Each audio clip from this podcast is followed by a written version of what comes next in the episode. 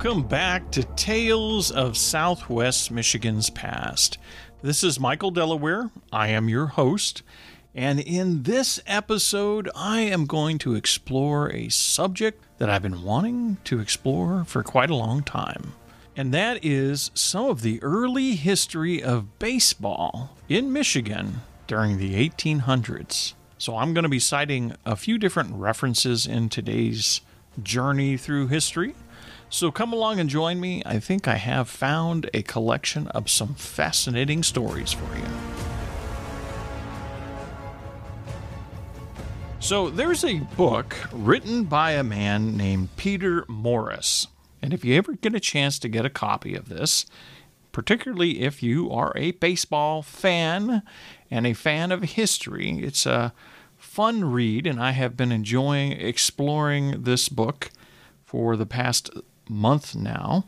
And it's called Baseball Fever Early Baseball in Michigan. And it was written by Peter Morris, as I mentioned earlier. And I'm just going to read you some of the introduction of this book, and then I'm going to tell you the story of a baseball player that had most of his career based out of Albion, Michigan, even though he played for a lot of different teams. Albion was his hometown here in southwest Michigan. Now, he explains that there was a judge by the name of Melville McGee who was a prominent judge in Jackson, Michigan. And he reminisced in 1892 about the so called raisin games of his boyhood years in rural Concord, Michigan.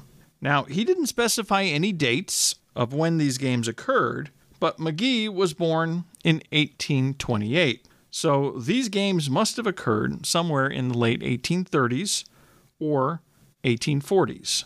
And these games, when they were played, were called baseball. Not baseball combined, it was baseball. McGee recalled that the raising of a framed house or barn was an event that called together the entire neighborhood. And it was very seldom that anyone invited to assist on such an occasion failed to be present. The event was looked forward to by the boys of the neighborhood with great satisfaction, as it gave them a half holiday from the labors of the farm and enabled them to enjoy a game of baseball after the building had been raised. Thus, you get the name Raisin Games, they were at the barn raisings or the house raisings. After the work was done, all who participated joined in a hearty meal. Then, the next thing in order was to select a good place, and two of the young men chose sides and they played baseball until it was time to go home to do their several different chores at the different houses. It seemed to me now that I look back and recall those early days, that the young people enjoyed their sport and games and entered into them with far more zest than young people do in present day, said Melville McGee. There was no feeling of envy or superiority, or the feeling that you don't belong in my set. All were on a level, and every one was just as good as any other. Now, the author, Peter Morris, reflects on the nostalgia that's common from Judge McGee on reminiscence of those who played baseball in the early days before it became a profession. However, there were paid baseball players as early as 1860 so he states in his introduction that most instances, the people that are saying these kinds of comments are articulating the unpleasant shock of recognizing that the same game they played for fun as children can provide a livelihood for a select few, but not for them. So it might be a bit of envy in that kind of a statement, is the way he looks at it. But it's just an interesting insight into how some of the early games were formulated in, in Michigan during the pioneer period when people would come over to raise a barn or raise a house and then they would play baseball. And this was somewhere in the 1840s based on the judge's age. Now, there are accounts of people playing baseball in the Philadelphia area and over near Greenwich Village as early as 1823. in the New York area. And during the pioneer period around 1840 to 1850, roads started to be put in between communities in larger quantities around Michigan. And so it was more possible to travel between towns. And of course, the farther west that you went, the roads, as they became more developed, 1840 to 1850, it was possible to start having games and playing baseball games between different towns. The expansion of the sport probably took on a greater scale when the railroads went in later on, as late as 1870. And the game was quite different way back in the day. Um, the scores were tremendously high. They had different rules about strikes, and there was no balls. And it's just a very different from the game that is played today. Everything from little league to uh, college baseball to professional baseball has a more standardized set of rules that are quite different from what they were in the early days of the sport when it was just a pioneer game. And this is explained in, a lot of detail in Peter Morris's book. But now I want to focus on a story about a man that I came across when I was doing research on Riverside Cemetery in Albion, Michigan. And his name was James Thomas McGuire. Now, he was born in November of 1863 in Youngstown, Ohio. And during the Civil War, McGuire grew up in Cleveland, and then he later moved as a young man to Albion, Michigan. But it was on the streets of Cleveland that, as a young boy, he played on the lots of that city and learned the game of baseball. And at the age of 18, he was playing for the Woodlands team in the Cleveland area. And as a young man, when he moved to Albion, Michigan, he worked as an apprentice in an iron foundry in Albion, and he played baseball on the weekends. Now, McGuire first gained note in the sport by playing baseball for a team in Hastings, Michigan, where he was paired with the pitcher by the name of Lady Baldwin.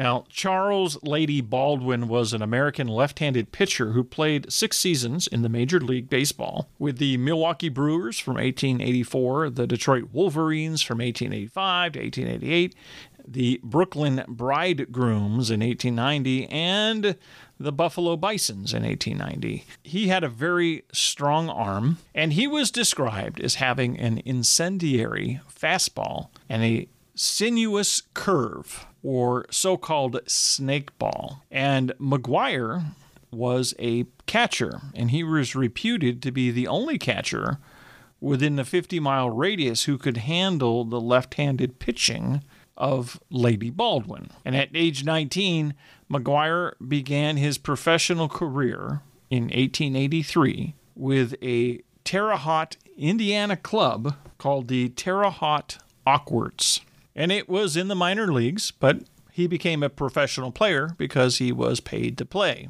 Now, McGuire made his major league debut in June of 1884 with the Toledo Blue Stockings of the American Association. He hit 185 in 151 at bats and appeared in 45 games. At Toledo, he shared the catching responsibilities with Moses Fleetwood Walker. Now, Moses Fleetwood Walker was an American baseball player who was also a catcher, and he's historically has been credited with being the very first black man to play in Major League Baseball. He was a native of Mount Pleasant, Ohio, and he was a star athlete at Oberlin College as well as the University of Michigan. And so he was playing as a catcher in 1884 with the Toledo Blue Stockings, and he was in rotation with McGuire. And so he was the first African American player in Major League Baseball. Now, McGuire and Walker each caught 41 games for the Blue Stockings, and the Blue Stockings finished in eighth place that year out of 13 teams with a 46 to 58 record. And the team folded after the 1884 season. Now, this was Moses Fleetwood Walker's only year in the big leagues because the following year, the color barrier in the sport was introduced. that would last for 63 years until it was eventually broken by Jackie Robinson with the Brooklyn Dodgers. So McGuire would begin his 1885 season playing for the Indianapolis Hoosiers. Of the newly formed Western League, McGuire appeared in 16 games with the Hoosiers, and they were a dominant team in the Western League, compiling an 880 winning percentage. But in mid June 1885, the Western League disbanded, and a mad rush developed to sign the players on the Indianapolis roster. A lineup that included McGuire and many other notable players of the time. So after the team disbanded, Detroit sent two representatives to Indianapolis, principally to sign only two of the players, Larry McKeon and Jim Keenan, but they were outbid by the Cincinnati Reds. And the team in Detroit at that time was the Detroit Wolverines. But they were successful in signing the manager of the Indianapolis team as well as the rest of the starting lineup, which included James Thomas McGuire as the catcher. Now, the only catch about this signing was that there was a 10 day waiting period, which would allow other teams to come and approach the players and outbid Detroit. So the two representatives from Detroit sent the players to Detroit and quartered them in a hotel there.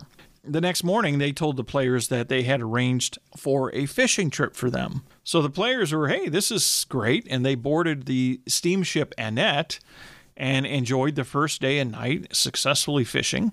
But after three days, the players became a little suspicious. They weren't going back to shore. They weren't going back to Detroit. They were still at sea there out on the Great Lakes.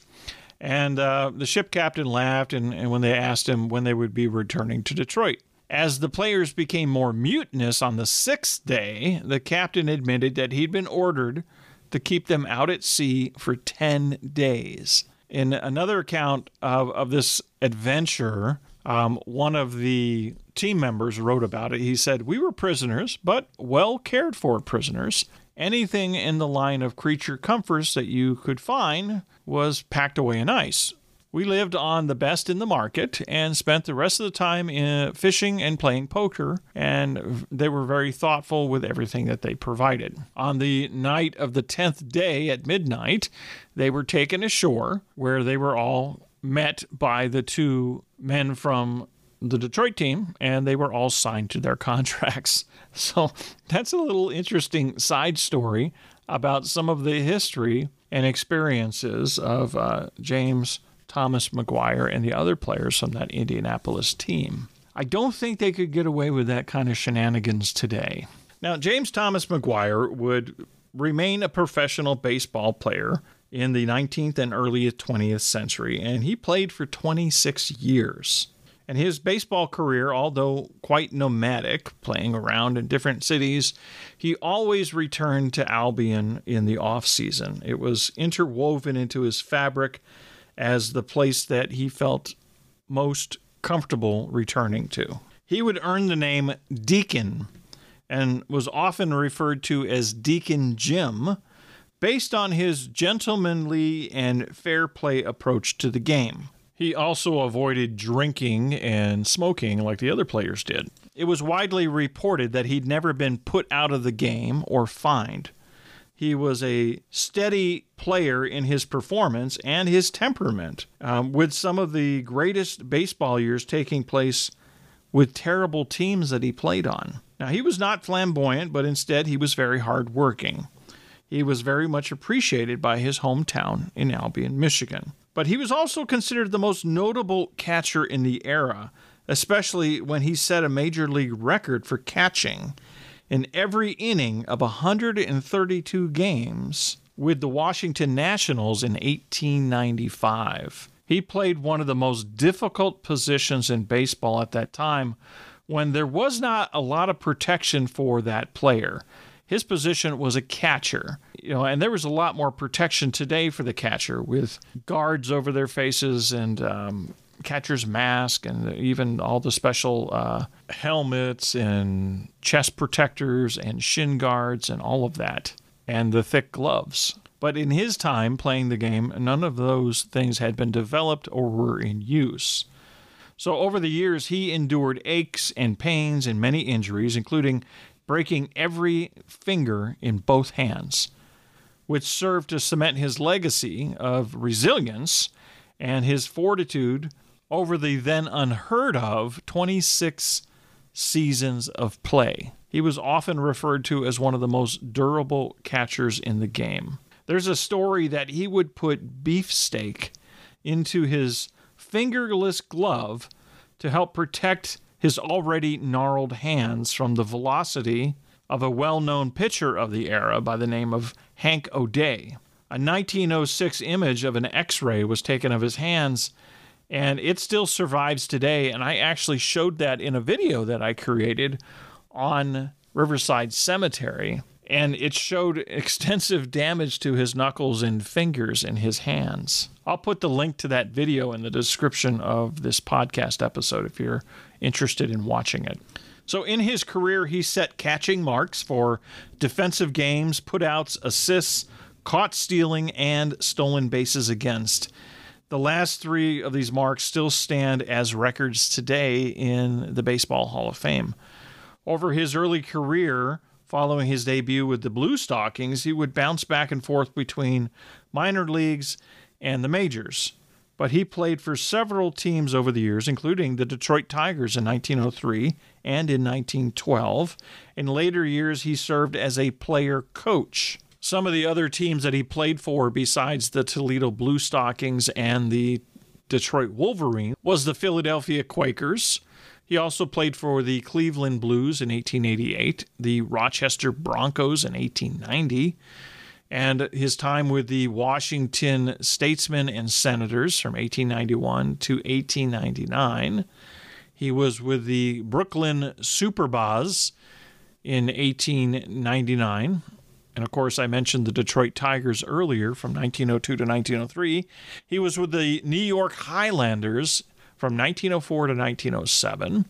And then he was with the Boston Americans slash Boston Red Sox between 1907 to 1908.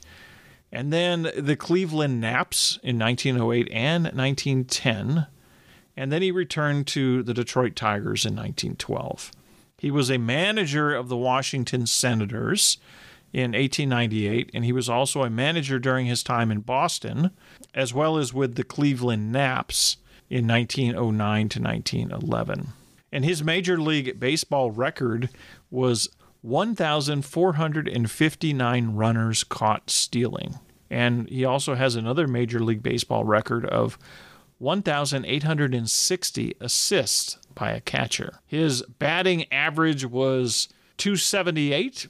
He had 1,748 hits, 45 home runs, and he had 840 RBIs, runs batted in.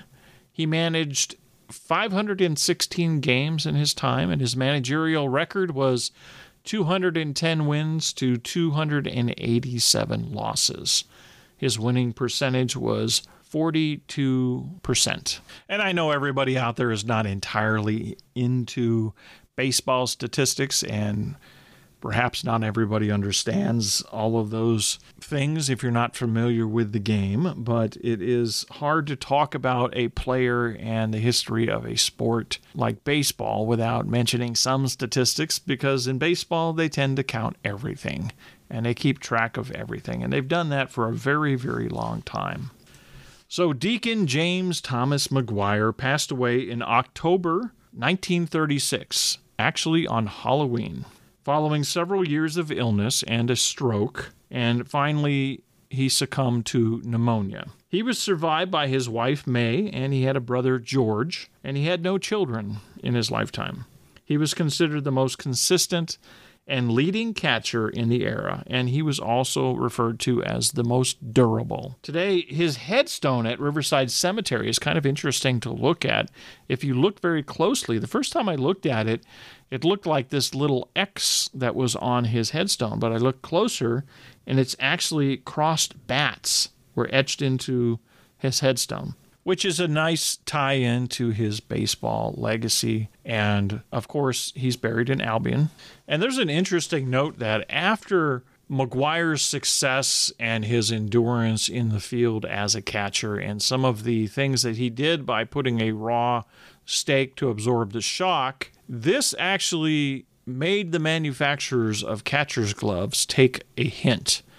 And they began to pad the catcher's mitts with felt and hair, which dramatically changed the longevity of future catchers. So you might say that some of his actions, while his many years as a catcher, actually changed the sport for the better. There was an article written by H.G. Salsinger in 1936 where he states that modern catchers should erect a monument to repay the debt owed to McGuire's innovation. And that's largely due to the fact that he was playing in a day when there was no padding in catcher's gloves and he was catching some of the hardest thrown pitches in baseball at the time. And his only innovation that he could come up with was to put a round steak inside his glove, which helped ease some of the impact of the baseball. And even McGuire's wife was later interviewed, and she would recall that he would use a piece of beefsteak in the glove, and at the end of the game, it was hamburger. So you can imagine what that was doing to his hand during those years. But the man's endurance was incredible, and um, it's quite fascinating. You can actually Google and look at McGuire's gnarled, knotted hand. They have the x rays up there that were taken in 1906, and it is quite something to look at. It's kind of like looking at an old oak tree with gnarled joints. And an interesting story that came out late in life because of McGuire's celebrity status, I, I assume, in the realm of baseball. In 1914, a man who was believed to have gone insane attempted twice to kill McGuire. His first attempt was at his cabin that he had at Duck Lake, Michigan, and he attacked him with an axe and a revolver. And the second attempt was at McGuire's home in Albion using a repeating rifle. And McGuire was reported to have narrowly escaped death in both instances. So hopefully someone caught the guy or locked him up after that incident. But uh, yeah, that's an interesting side note from a forgotten story in history in Albion, Michigan. And I find it fascinating to hear the stories of some of these uh, early pioneer baseball players. And it's uh, kind of nice to hear one from Southwest Michigan and hear his story that was so unique and unto itself. And he was such a pioneer in the sport, such a successful, enduring player in that game. And it's also interesting to read the accounts by Peter Morris in his book, Baseball Fever, and I highly recommend you get a copy of that and check it out.